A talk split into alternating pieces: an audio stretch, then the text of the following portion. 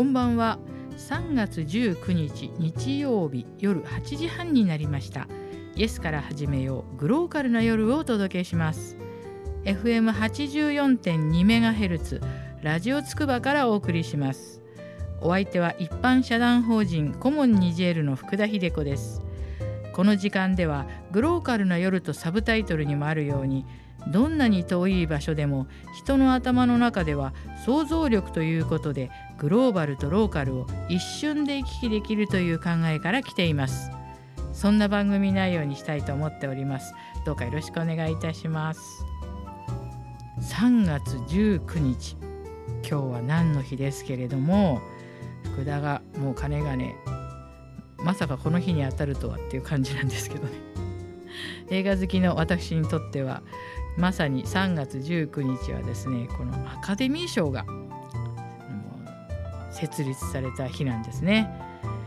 これはね1927年のこの日にアメリカで映画芸術科学アカデミーが設立されて第1回アカデミー賞がですねこの1年間に公開された作品が対象とされてまあ、こう第1回目はねあのウィリアム・エウェルマン監督の「翼」というのが作品賞を取ったわけですね。えー、私はあの今年生中継で見ていたわけですけども映画好きなので。いやライブはねライブですごいですよ。しかも今年皆さんあの見た方はご存知だと思いますけど私の大好きなジャスティン・ティンバーレイクがオープニングで出てきましたよね。もうその予想もしない登場だったのでもうこの年になって福はテレビに向かってもうあの叫んでしまいました。あの恥ずかしながら「Can't, St Can't Stop the Feeling」を歌いながら会場に入ってきましたね。もうジャスティン・ティンバーレイクはねあのちょっとまあいろいろファンの方にはちょっと納得されないかもしれませんけどあのちょっとね年を重ねての方が良くなりましたよ。福田的には全くそういう感じです。そしてあの、ね、今からも1年半ぐらい前ですかね。あのマイケル・ジャクソンと30年の時を超えたデュエット曲「I Love Never Felt So Good」を出してもう私あのいまだにあの画像を見るともうね泣けちゃうんですよ本当に。もうあのねマイケル・ジャクソンがスリラーの前にえー、ポール・アンカトですかね。ちょっと曲を計画していてこの曲を作ったんですけど未発表のままあのスリラーでね忙しくなってしまったのでねレコーディングもできないままなって忘れ去られていたかと思う曲なんですけどそれをね、まあ、このジャスティンがなんか、まあ、今の技術でですね多分デュエットしているようにこういう、まあ、これがねこれが泣けるビデオっていうのはちょっと変かもしれないんですけどいやほんとねまあちょっと今アカデミー賞の話からジャスティン・ティー、まあ、個人的にジャスティン・ティーバーレイクの話になっちゃいましたけどもねまあとにかくねあの今年のアカデミー賞のオープニングすごかったですよね。もう本当に。なかなかあのやっぱ歌手の人が出てきてあのいつぞやもねあのサウンド・オブ・ミュージックをねあのレディー・ガガが歌ったのもすごく良かったですよね。なんか音楽界と映画界ってねなんかこううまく融合してるなってアメリカの場合は思うんですけどね。そして今年、まあ、皆さんニュースとかでもねご存知だったかもしれないんですけどこの作品賞を決める時に、まあ、多分アカデミー賞のこの授賞式の歴史の中では初めてだと思うんですけど最後のいつも盛り上がる作品賞が間違って発表されましたよね。私だからこれリアルで見ていてあれ？あもう下馬評通りのララランドかと思っていたらなんと途中で係員のおじさまが出てきて封筒が違うよって。もうこれ本当に三木沢さんも今もうちょっと笑ってますけど本当にびっくりしましたねこれ全世界の人がびっくりしましたよ。だってそんなことありますか？一番最後の盛り上がる封筒を間違えるって。いやちょっとねもう本当にありえない出来事ですね。しかもでもねやはりここがねアメリカ人のこの何というか洗練されたプロトコルというかこのララララララランドのだって人たち3人目まで受賞スピーチしちゃってたんですよ。ところがこの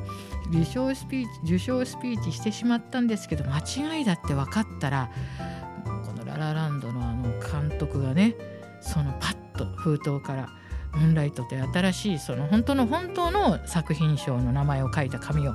バッとカメラに向かって僕たちからこの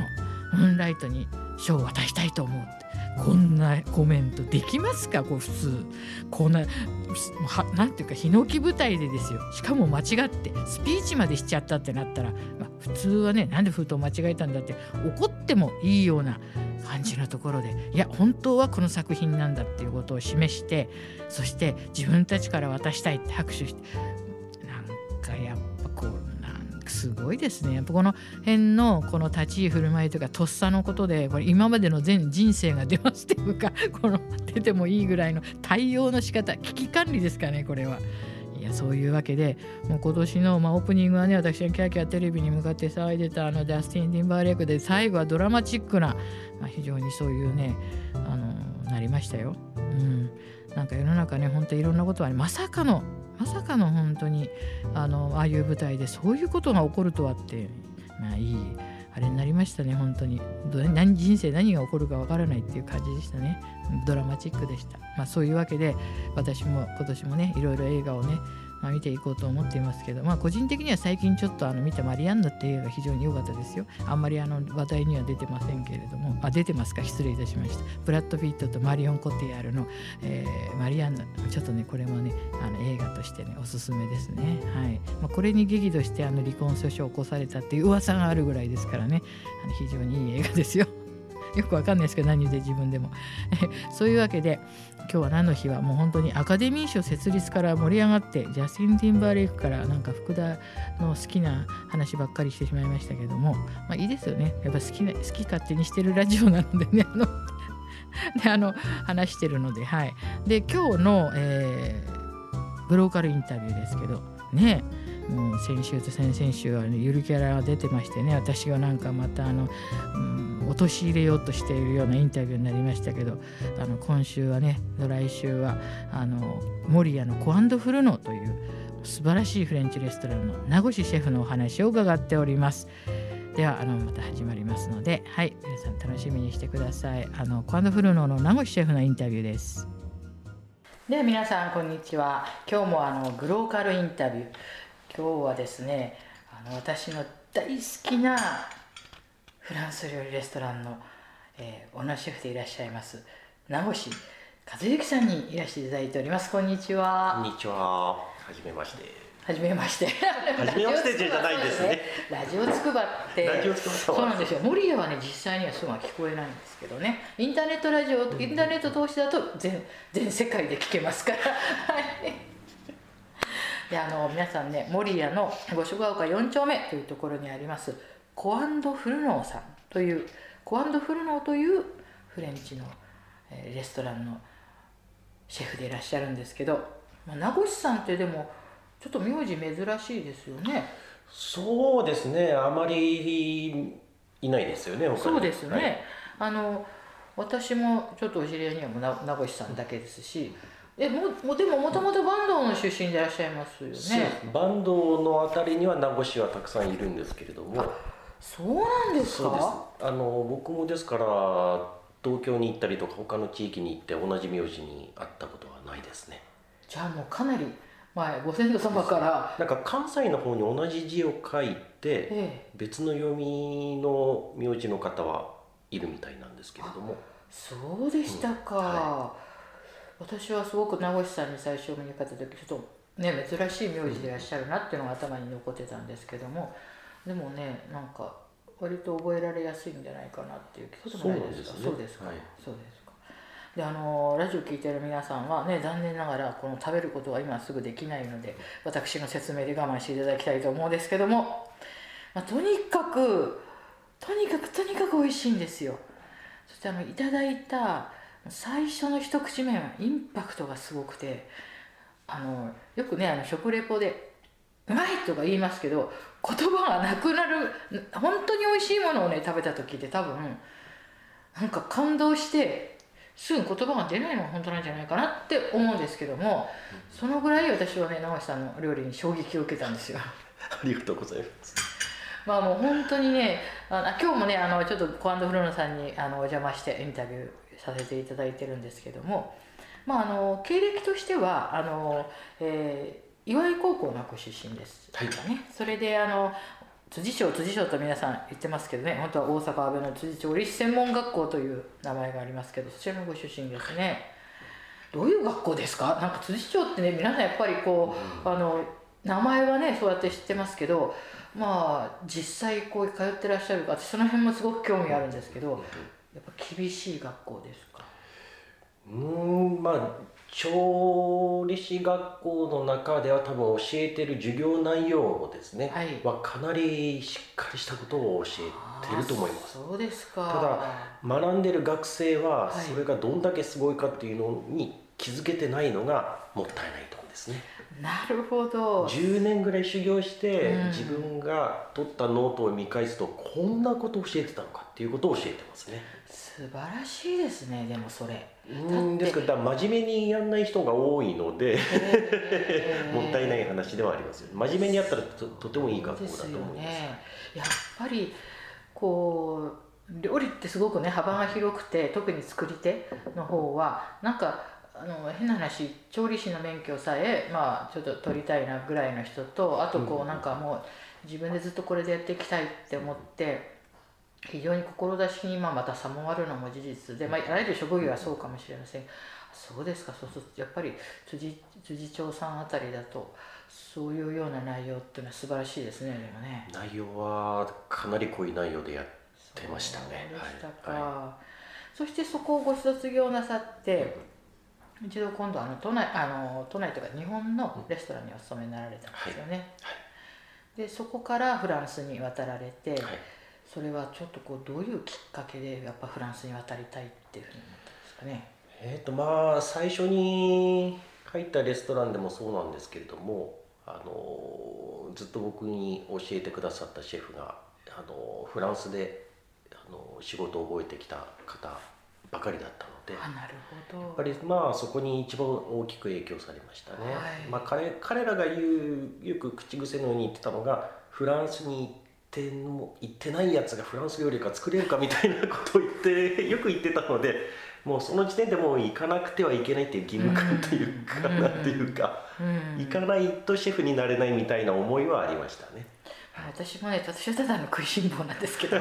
ただ7年もやっぱりまあパリにいたんですけどそれは確かになんかすごくね誤解されるような言い方かもしれないけどやはり向こうの水を飲んでなんか向こうの下に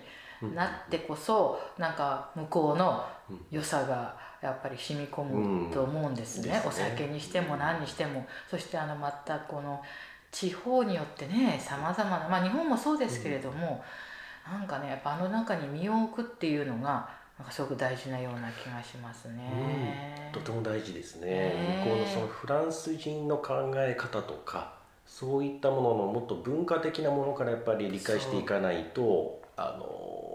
やっぱフランス料理ちゃんとしたもの作れないような気がします、うん、そうなんですよね、私もやっぱりあのいやコアンドフルノーさんに来て何が驚いたかって言ったら本当にフランスとね同じ味なんですね。本当に私の実はあの、まあ、事務所というかコモニジェルも非常に近くて自宅も。こんな近くにこんな素晴らしいところがあるっていうのが私はこれは神様のこの食いしん坊の人に まあなんかひいきしてくれたのかなと思うんですけどあの私も去年ちょっとロワールの方に行ったんですけどやはりナポレオンの時代でもねあのすごいシェフを携えたその政治家が会議を開くともうあのパリ辺りからロワールのところまでと、まあ、馬に乗ってねナポレオンが来てやっぱりそのか人間っていうのはもちろん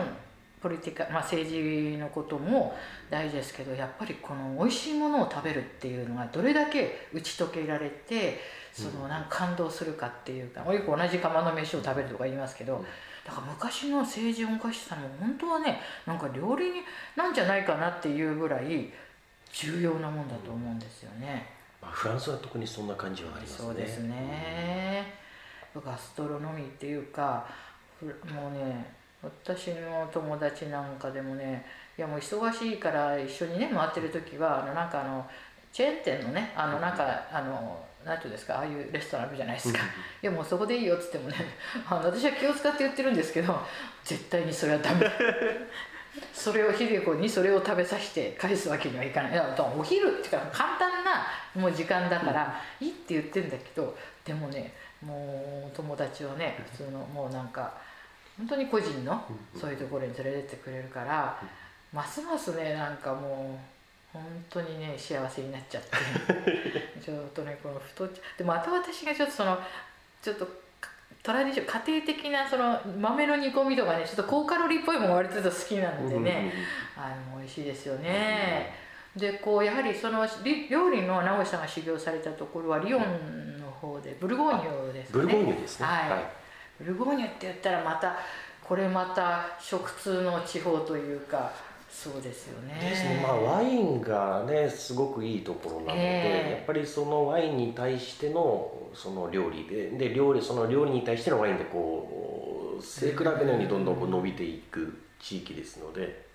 まあ美味しいものもありますし美味しいワインもありますし、うんとっても居心地がいいところですね。そうですね、やっぱりこの、まあ、よくワインと食べ物チーズとかねいろんなマリアージュって言いますけど本当にその相性っていうか、あのそれはそこの水でそこでまた土で育ったものとその全部のなんか総合のなんか力みたいのありますよね。うんそうですね。うんいやじゃあちょっとこの、えー名越さんがそのブルゴーニュにいらして、まあ、たくさん美味しいものはありますけど目から鱗的な食べ物は何でしたか？えーとまあ確かにたくさんあるんですけれどもまずフランスに着いてえ驚いたのが、えまあ野菜の味はあまりにも特にじゃがいも人参とかあの辺の野菜の味とあとクリームの味とバターの味とあの辺の味があまりの違いにやっぱりちょっと驚きましたね。そうですね。はい。いや日本もあのお野菜はね別に決してまずいなんてことはないと思うんですけど、どっちまずいとかそういうよりかもねなんか味が違うんですよね。味が違いますね。土でしょうねやっぱり。ね。大陸が違いますからね、もう日本とね。例えば調理場の中でこう出汁を取るために、はい。あのまあ、ミルポアといって、まあ、人参玉ねぎのはい。香味野菜ですね、はい。こう用意してみんなでこう三つ星レストランとかと大量に作るので、はい。みんなでこういいっぺんにはい。あの切るんですけれども、はい。3人がかりとかで、みんなこう切りながら人参パクパクパクパク食べるんですよね。はあ。日本でそんな光景は見たことないんで別に腹減ってるわけでもないのに なんでこいつらこんなに人参食べてるんだろうって僕も真似して食べたらもう納得ですよね。もう手が止まんない なんですかあれはミネラルでしょうかねうーん。まあでも土の色は違いますよね。違いますね。向こうは黒黒い土、ええ黒土ですよね、ええ。なんかやっぱりあのこの間ちょっとあの守谷市民大学の、まあ、私その上に今やってるんですけどこのちょっと学長が、まあ、土の教授先生なんですね、で私がヨーロッパからちょっと行って帰ってきたなんて言うと「野菜美味しかったでしょ」とか言うんですよ でやっぱりあの土の先生がまあそうおっしゃるので、やっぱりねまた違うって話なんそそのなんかその辺も今度ちゃんと詳しく聞いてみたいなと思うんですけど、いや本当それはありますよね。野菜まあでも日本が唯一買ってるのは何でしょうね。メロンと桃ぐらいですかね。メロンと桃は日本の方が美味しいような気がします。そうですね。だからよくねあのなんかあの生ハムレモンってあ生ハムメロンっていうじゃないですか。昔からなんか日本で。でもあれあんまりメロンの糖度が高いとなんかあのよりかもなんか向こうのあの売りみたいななんかちょっと甘いあそういう方がなんかハムには生ハムにはいいような気がするんですよね。生ハムには向こうの方が美味しい。いいですよね。生ハムに合わせるんだったら向こうのそうですよね。だから私はねね日本だと、まあ、高いメロン買えないこともありますけどまだアボカドみたいなもんと合わせた方がうん。なんかねいいような気がしちゃうんですよね。向こうメロンはあのデザートじゃなくて前菜として使ってますそうからねですよね。ええこっちはもう完全にもうメロンはもうね、うんあれですよ。あ桃もそうですね。もう日本の桃もすごいですよね。うんあの桃もう私もあれはねなんか向こうに行っててなかったなって思いますね。うんああいう作り方はしないですねないですね。いやもうでもあといちごもね、まあ、向こうのいちごはいちごで美味しいんですけど、日本のも今すごいじゃないですか。そうですねねえ。じゃあやっぱ名越さん向こうにいらして、まあ、野菜とそういうまあちょっと乳製品、まあ、乳製品を語り出すとこれまた1時間目2時間はっていう感じなんですけど 乳製品に関してはどう思われましたか？乳製品に関してはまずあの調理場の中で、まあ、あの相棒とかがはい。あのお魚のソースとかにクリーム使いやすいんですけども、はい。はい。もう作ってるのを見て、はい。もう明らかに適当に作ってるんですよね。まあフランス人らしいんですがはい。そんな作り方したら、はい。絶対それダメでしょ今ポイント逃したよとか思いながら、はい。こうやってちょっとじゃあ味見せてみって見ると、ええ。美味しい。そ素材が美味しいんで美味しくなっちゃうんですよねそれもわかりますだねからやっぱりああフランスはこれでいいのかっていう部分は日本だと本当にもう一つ一つちょっとポイント逃したらえらい方向に進んでいっちゃうのが向こうはちょっとぐらい逃しても 修正できちゃうんですよですよ。ねあのなんていうんですかスーパーの酪農酪農製品というかそういうののコーナーのまた広さあれだけでも驚きますよねそうですね。あのヨーグルトの種類とか。チーズチーズはもちろんですけど。種類がね。そう。あのクリームから牛乳から、スペースの広さにも圧倒されちゃいますよね、ヨーグルトとか普通にあの2ダースまとめて売ってたりとか。そう。いうのがね 普通なんでね。そうですね。それとお値段がねやっ安いですよね。ぱり安いですよね、いやそうなんですよ。本当になんか今名越さんと話してて私もフランスの生活をねちょっと思い出しました。本当にそういう意味では野菜の味も違うしクリームとかですね。あとはお肉なんかはどう思われましたか？お肉ももう全然違う豚鶏牛羊全部違いますね。まあ日本ではね霜降り牛の神戸牛とか有名ですけれども、はいはいまあフランス料理にするんであればやはりフランスの牛の方が圧倒的に僕は美味しく食べれるかな。やっぱりだからしゃぶしゃぶとかああいうのって日本薄切りにするっていうのはこっちで生まれた料理だなとは思いますね。ですね。フランス料理には僕は合わないとフランス人なんか日本の肉食べるといや確かに美味しいけど乳臭いみたいな言い方しますね。うんやっぱあの油がサシが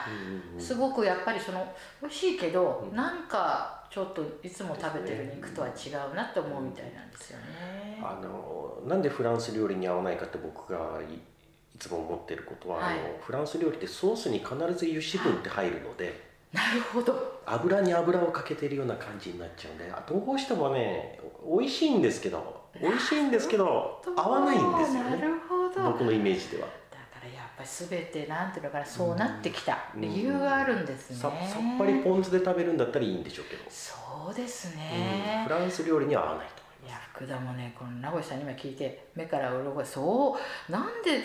かなと思っていても、なんか自分では中ではちょっとよく分からなかったところがあったんですけど、今日ねこの食いしん坊福田はまた一つ賢くなりました。本当に。いやなんかもうねいもういくらお話ししてても本当になんか名越さん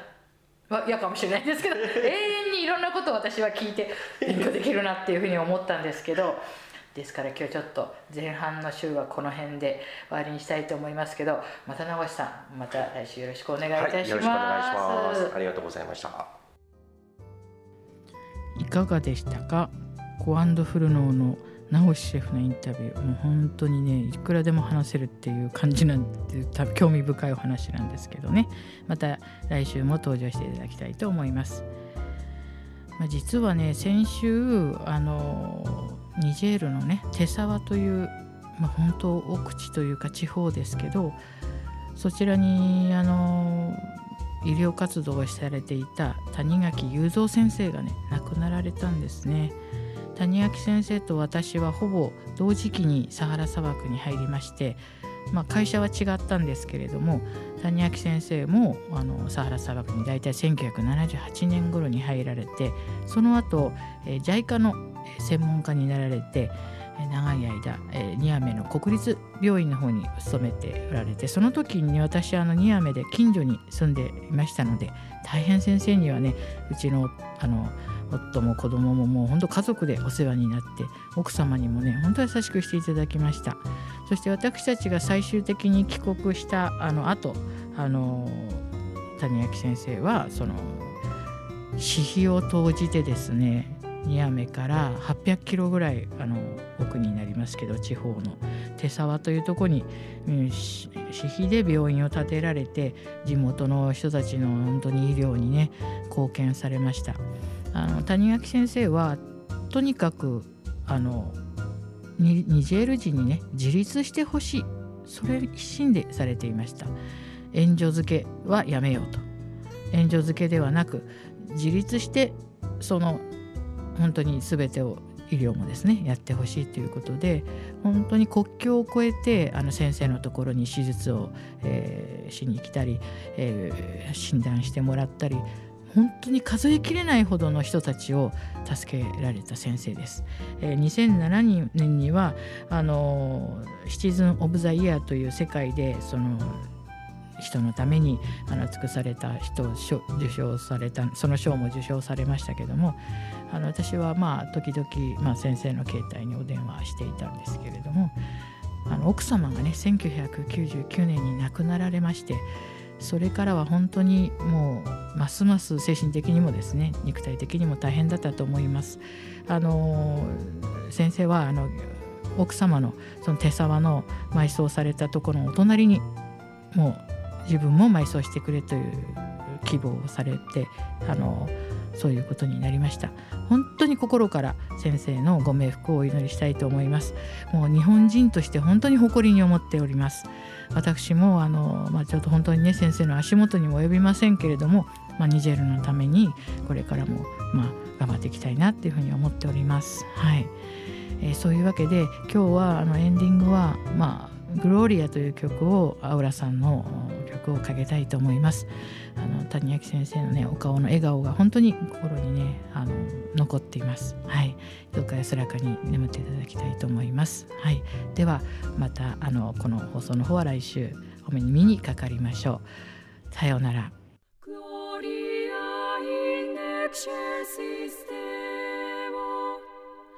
et in terra pax omnia. quibus bone voluntatis.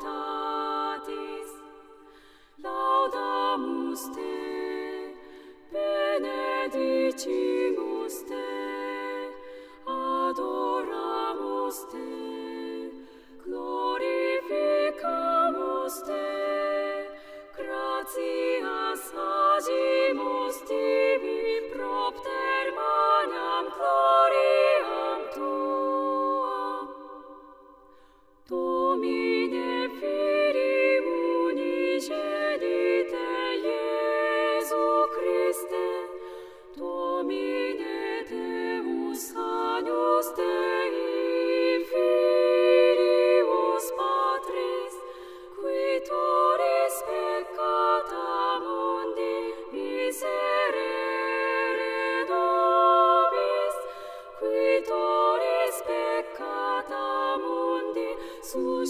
principe precationem nostrum, qui sedes, sedes, sedes, sedes, patrem patris, miserere